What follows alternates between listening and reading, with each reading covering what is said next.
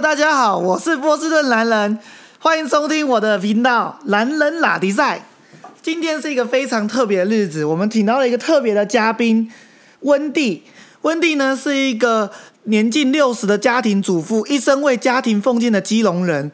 他呢，呃，今天特别邀请他来跟我聊聊一个身为一个，因为家中现在大家都知道，我们的第一集是在讲长照的问题。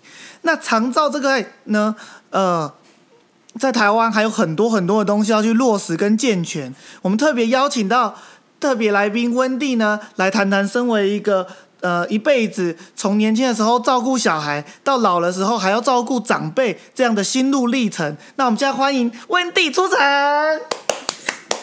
嗨，大家好，我是 Wendy。温蒂，你觉得我们该从何聊起呢？长照聊起，长长照，你觉得现在长照从这个呃基隆的这个长照体系来讲，你觉得哪里还是需要加强的吗？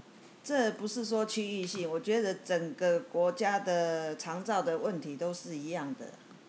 怎么说？因为最主要长照方面的，如果你们家里有人有碰到的时候才会知道，没有的没有碰到的人哈，不知道不了解。长照呢，政府是有在推，但是政府所推的长照呢，只是针对家里没有外佣，有很多长照里面有很多项目，你是可以请有临时的时间性的，一个小时、两个小时，然后以你低收入户或者是呃一般户收费不同，然后你的需求也不同，你要请长照的人员来家里一个小时、两个小时。由你决定，你要他做什么，陪他去看医生，或者是要他来做其他的事情都可以。洗澡也可以吗？呃，也可以，煮饭也可以，修指甲也可以。那做不同的事情，他钱是不一样的。然后没有，他就是以工时来算，好像出去看医生就不一样。哦，比如说有去看医生就比较便宜，然后如果如果煮饭，那煮饭煮饭这些都可以。只要是家里的，对，都可以。哦，然后都价位，就不同的事情价位都不一样。重点是它只是对于一个小时、两个小时需求的人是 OK 的。哦，短期照护。对，那像长照方面呢，对于我们这种长期需要二十四小时有人在旁边的哈，长照根本就派不上用场，用不到，就是这样。然后长照呢，其实有很多方面是，真的是对于那种不是需要二十四小时人是会有帮助啦。啊，像交通也可以啦，哈，就是富康巴士那种的哈，也是可以约定的。那富康巴士它是是采预约制是吗？啊，对，要预约制。然后有政府补助，自己出一部分也是看你是一般户或者是中低收入户，会的额度政府的趴数是不一样的。哦。对。那所以说，其实这样听起来，这个这个整个长照体系是很健全的。呃，我我刚刚说过嘛，就是说你是短期需要哦一个小时、两个小时的，哦，就是 OK 的，啊，像我有朋友也是这样子，那像我们家的状况不一样，因为他是独居老人，啊，没有人在家里，啊，像现在有的家庭年轻人都上班嘛，也是有可能都不在家里，那像这种需要长期时间，哦，这种一定要请外劳了。所以这种情况现在普遍还是就是必须请外劳。对。但是外外劳其实很多网友都知道，就是其实问题很多嘛。对，是。第一个就是说，他的照护的专业度不是那么的足够，因为中介他们对于外劳的这个专业训练其实是很不足的。对，没错。包包括政府，他现在在对外劳，甚至对雇主也有去做一些这个培训。好像您之前有有也有去过那个。呃，培训课嘛，对不对？哦，我觉得这种培训只是一个形式化啦。形式化，这内容是怎么样？因为他会叫雇主呢到那边去上个课，然后你就是到那个中心去的时候，他就放个录影带给你看，啊，就跟你说要怎么照顾那个，你不可能说几个小时看了那个东西，你就会有。有深入的了解，其实都是。他是像看 PPT 这样子，一页一页这样子。哦，没有，就是换换那个 DVD。哦，放 DVD 给你看。对，因为看那些几乎不用看，也几乎我都知道了啦。就好像有点像是那种基础教育训练的感觉，好像好像可能像开汽车驾照那种还那种感觉啊。但是那些课程，我是觉得他是在保护那个外劳啦，哦，就是哦就教我们不能对外劳怎么样怎么样，不能虐待啊什么的，要啊重重视他们的人对权，因为你是一个教。这些啦，不是说在在训练那个外劳说哦你要怎么去训练他啦。但是哦，所以外劳的专业度这块还是很大的问题。。对然后再来就是说，如何去训练雇主，从雇主的角度，你要去如何去培训，因为变成你培训的社会责任都落在雇主身上嘛，因为因为你的中介没有办法训练，政府也没有办法训练嘛。因为每个家庭不同啊，可能要他呃怎么做，比如煮菜，他要他做什么菜，那也不一定。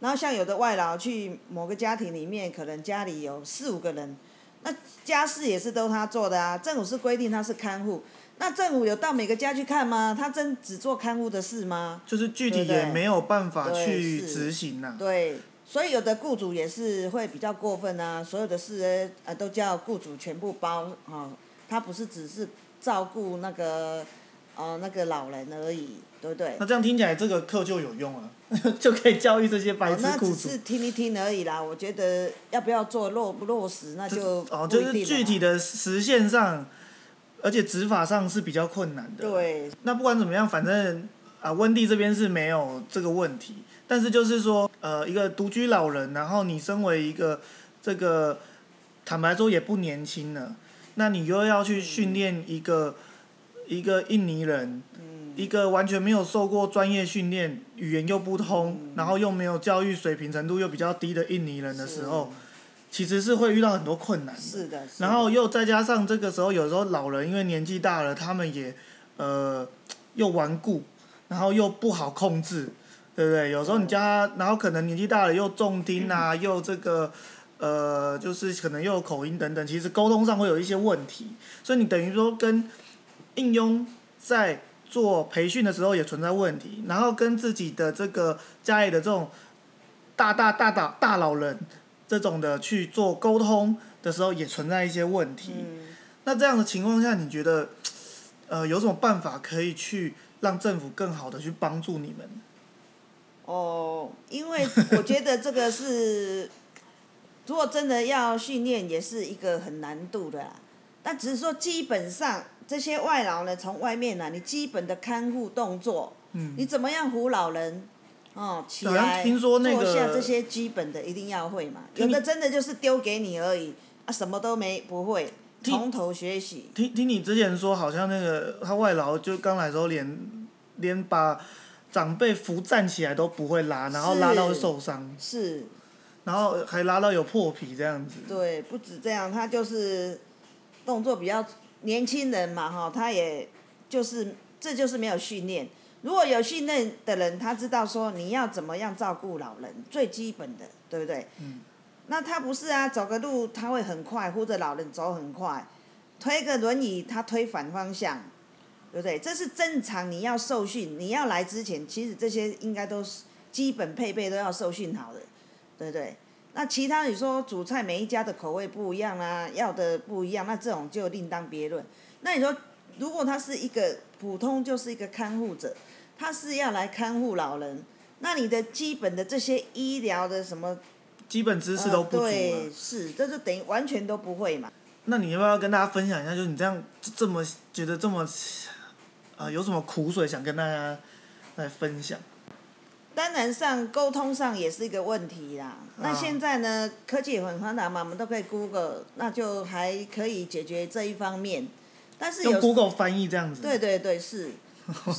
然后呢，虽然外劳的英文也不是很好啦，当然你 Google 翻译还是可以用印尼文呐。嘿，但是我普通，因为我们的外劳是会一点英文啊，不是很好，但是还是可以沟通啦。嘿，如果完全不会的人，也是可以用印尼文跟他沟通啦。嘿，那但是这个速度上就不能即刻啦，哈、那像我们家的老人是独居老人呢，那我就在家里装了很多监视器，哦，哦，那有时候就会用麦克风直接跟他讲，哦，远端操作。对，因为刚远开始他还是听不懂，嘿，呃，开始的过程真的是比较辛苦，嗯，哦，你就是因为我们家外劳现在来的差不多第九个月了，前几个月真的是鸡同鸭讲。等于是前半年会培训上比较累。啊，对你跟他讲，他也跟你说 OK。我问他 understand，他也跟我说 understand，然后做出来的事就是 no way 哦。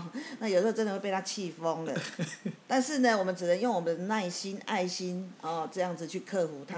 哎，听说你之前那个，你曾经有一个，你曾经有雇过一位这个外籍劳工，然后这位外籍劳工他后来好像就是逃跑了。是那所以说你现在在就是在雇新的这个外籍劳工的时候，你会不会有这种担心？就是说，哎，这个会不会又存在这样同样的问题？会，因为他刚来，我们不担心。那等到你教好了，已经一切都他也知道怎么做上。手了。对，那这个时候他如果真的要闹跑了，那真的就是对我们就是一大很大的伤害。因为那训练成本很大了，。而且你又要找一个人，他绕跑以后，政府的政策也是很奇怪。这个人绕跑了以后，政府是在惩罚谁呢？雇主对，他惩罚的是雇主，他要绕跑，我们都不知道。他如何惩罚你呢？他就是你要三个月内你都不能请外劳了。那这个三个月是空窗期耶。那雇那一个独居老人怎么办？他有没有想过需要照顾的人怎么办呢？那照顾的人没有人照顾，然后这些外劳跑出去，他们的薪水有黑工在操作，薪水很高，所以每个外劳现在做久了都会当黑工。那难道政府抓不到黑工吗？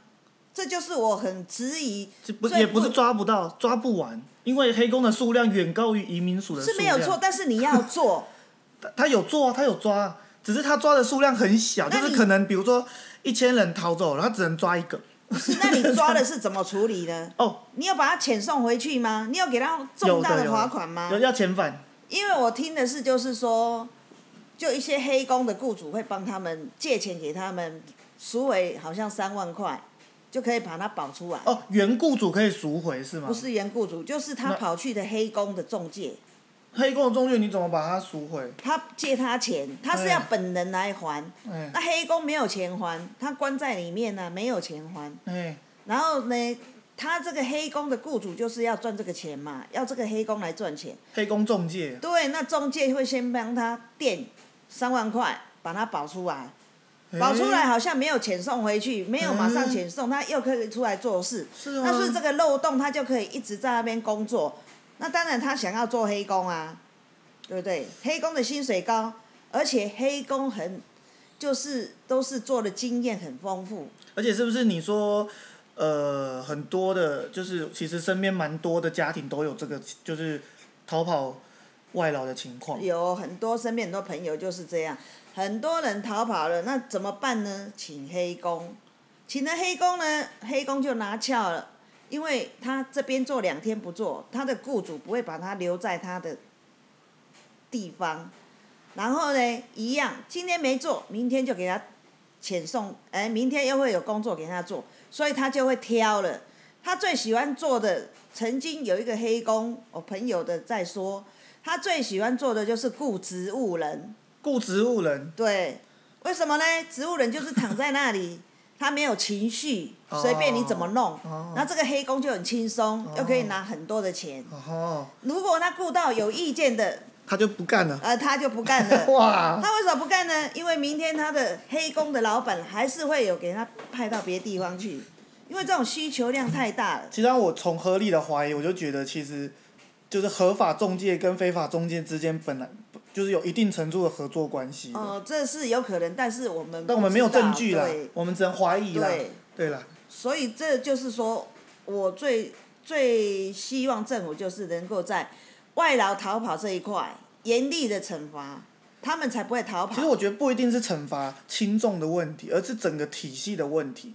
如果如果你今天呃合法中介，他能够提供更好的服务，他可以更提到更专业的服务给这些外籍劳工，而且他抽的又少，那为什么人家会愿意？因为你成为一个非法劳工，其实你是活在惊心动魄之中，你随时会很担心啊，我被警察抓了但是怎么办？他薪水高啊，对，但是他薪水高，所以也就是说，你要怎么样去完善这个诱因，让非法的外劳第一个找不到工作，你非法外劳找不到工作的时候，就可以立刻有效的去遏阻这个更多的新的合法劳工成为非法的外籍劳工，对，问题就是在对不对？因为你非法的的外籍劳工，他总是能找到工作，而且他还赚的更多，是这对他们来讲就是一个很啊，大的。所以我很怀疑政府到底有没有在做？难道抓不到吗？那政府也知道，但为什么他们就不做呢？这我就不明白了，对不对？你你有可能抓不到吗？你到医院去，医院都一大堆了，你去看看医院那些外劳，难道都是家里的吗？很多就是他们临时请的看护，他们去做医院的看护，比在家里做的黑工的薪水还要高。是，而且之前听说就是他们有有听说就是他们不能够跟就是非法的，他们尽量不单独。为什么？因为他们只要是有跟跟跟跟着雇主有照顾老人的，他去医院或什么的，其实警方都不会都不都不会去做任何盘查的动作，所以他其实反而是只要你不单独外出的时候，其实也不可能被盘查呀，对不对？但是你只要到医院里面，其实你真的就是要做跟不做而已就。去医院蹲点就可以，对啊，发现一票就是黑工了去医院去。抽查，一定查得到、啊。其实真的是这样，因对为基隆真的呃都是一个老人城市。如果你用一个合法合法的哈，来给他们在医院当一个看护，我是觉得是可以。但是我希望不是用这种违法哦逃跑这样子，这样造成原原来的雇主的那个困扰的问，题所在。那因为这样子会一直增加这个非非法滞留的劳工，然后恶性循环会越来越严重。对啊，最近有朋友啊，很多个，他们家的外劳都是做了三年、两年，不是说短期的哦，而且都说很乖哦。啊，为什么忽然间就又是这样？很乖，就是说他们都觉得彼此合作的很对很好，，都很听话啦，都已经做得很顺手啦，对不对？那为什么会忽然逃跑？忽然就不见了。对，像我家以前一个外劳做了六年，六年他要回家，因为我也不好意思说他有家庭要回家看小孩，来了六年，我没有同理心，我没有强留他。然后呢，他也跟我说他要回家啦、然后在前一天，他跟我抱着痛哭，我们相处的也不错啊。我还跟他说你来台湾，哦，我请你喝咖啡，哈，大家就是朋友。他也哭得很伤心，对。然后呢，谁知道我前脚走了以后，哦，就在当下他又就出去就没回来了。我真的很错愕，他是在跟我演戏吗？我觉得也不是，其实他离他就是人都是有感情的，我们又不是机器人。就是你如果这么多年的相处，然后要离别他，一定是非常难过。但是你刚才讲到一个问题，就是当就是相处了很多年，然后合作了很多年的一个这个外籍看护，他离开了之后，其实雇主是会觉得很难过，而且会觉得有深深的感觉被背叛的感觉。是没错。对对对，这个是可以理解的。我很多朋友就是这样说，他被这个外劳背叛了，然后现在我是觉得也不用跟他们谈感情了。就觉得哎呀，有受过伤害，对现在觉得 business is business 啊哈，伤害太深。在商言商，对，伤害太深了。嗯，好，那我们今天节目到这边，然后欢迎订阅波斯男人波斯男人的部落格粉砖，以及我们的免费订阅我们的 podcast 男人拉迪赛，今天就到这边，谢谢大家，拜拜。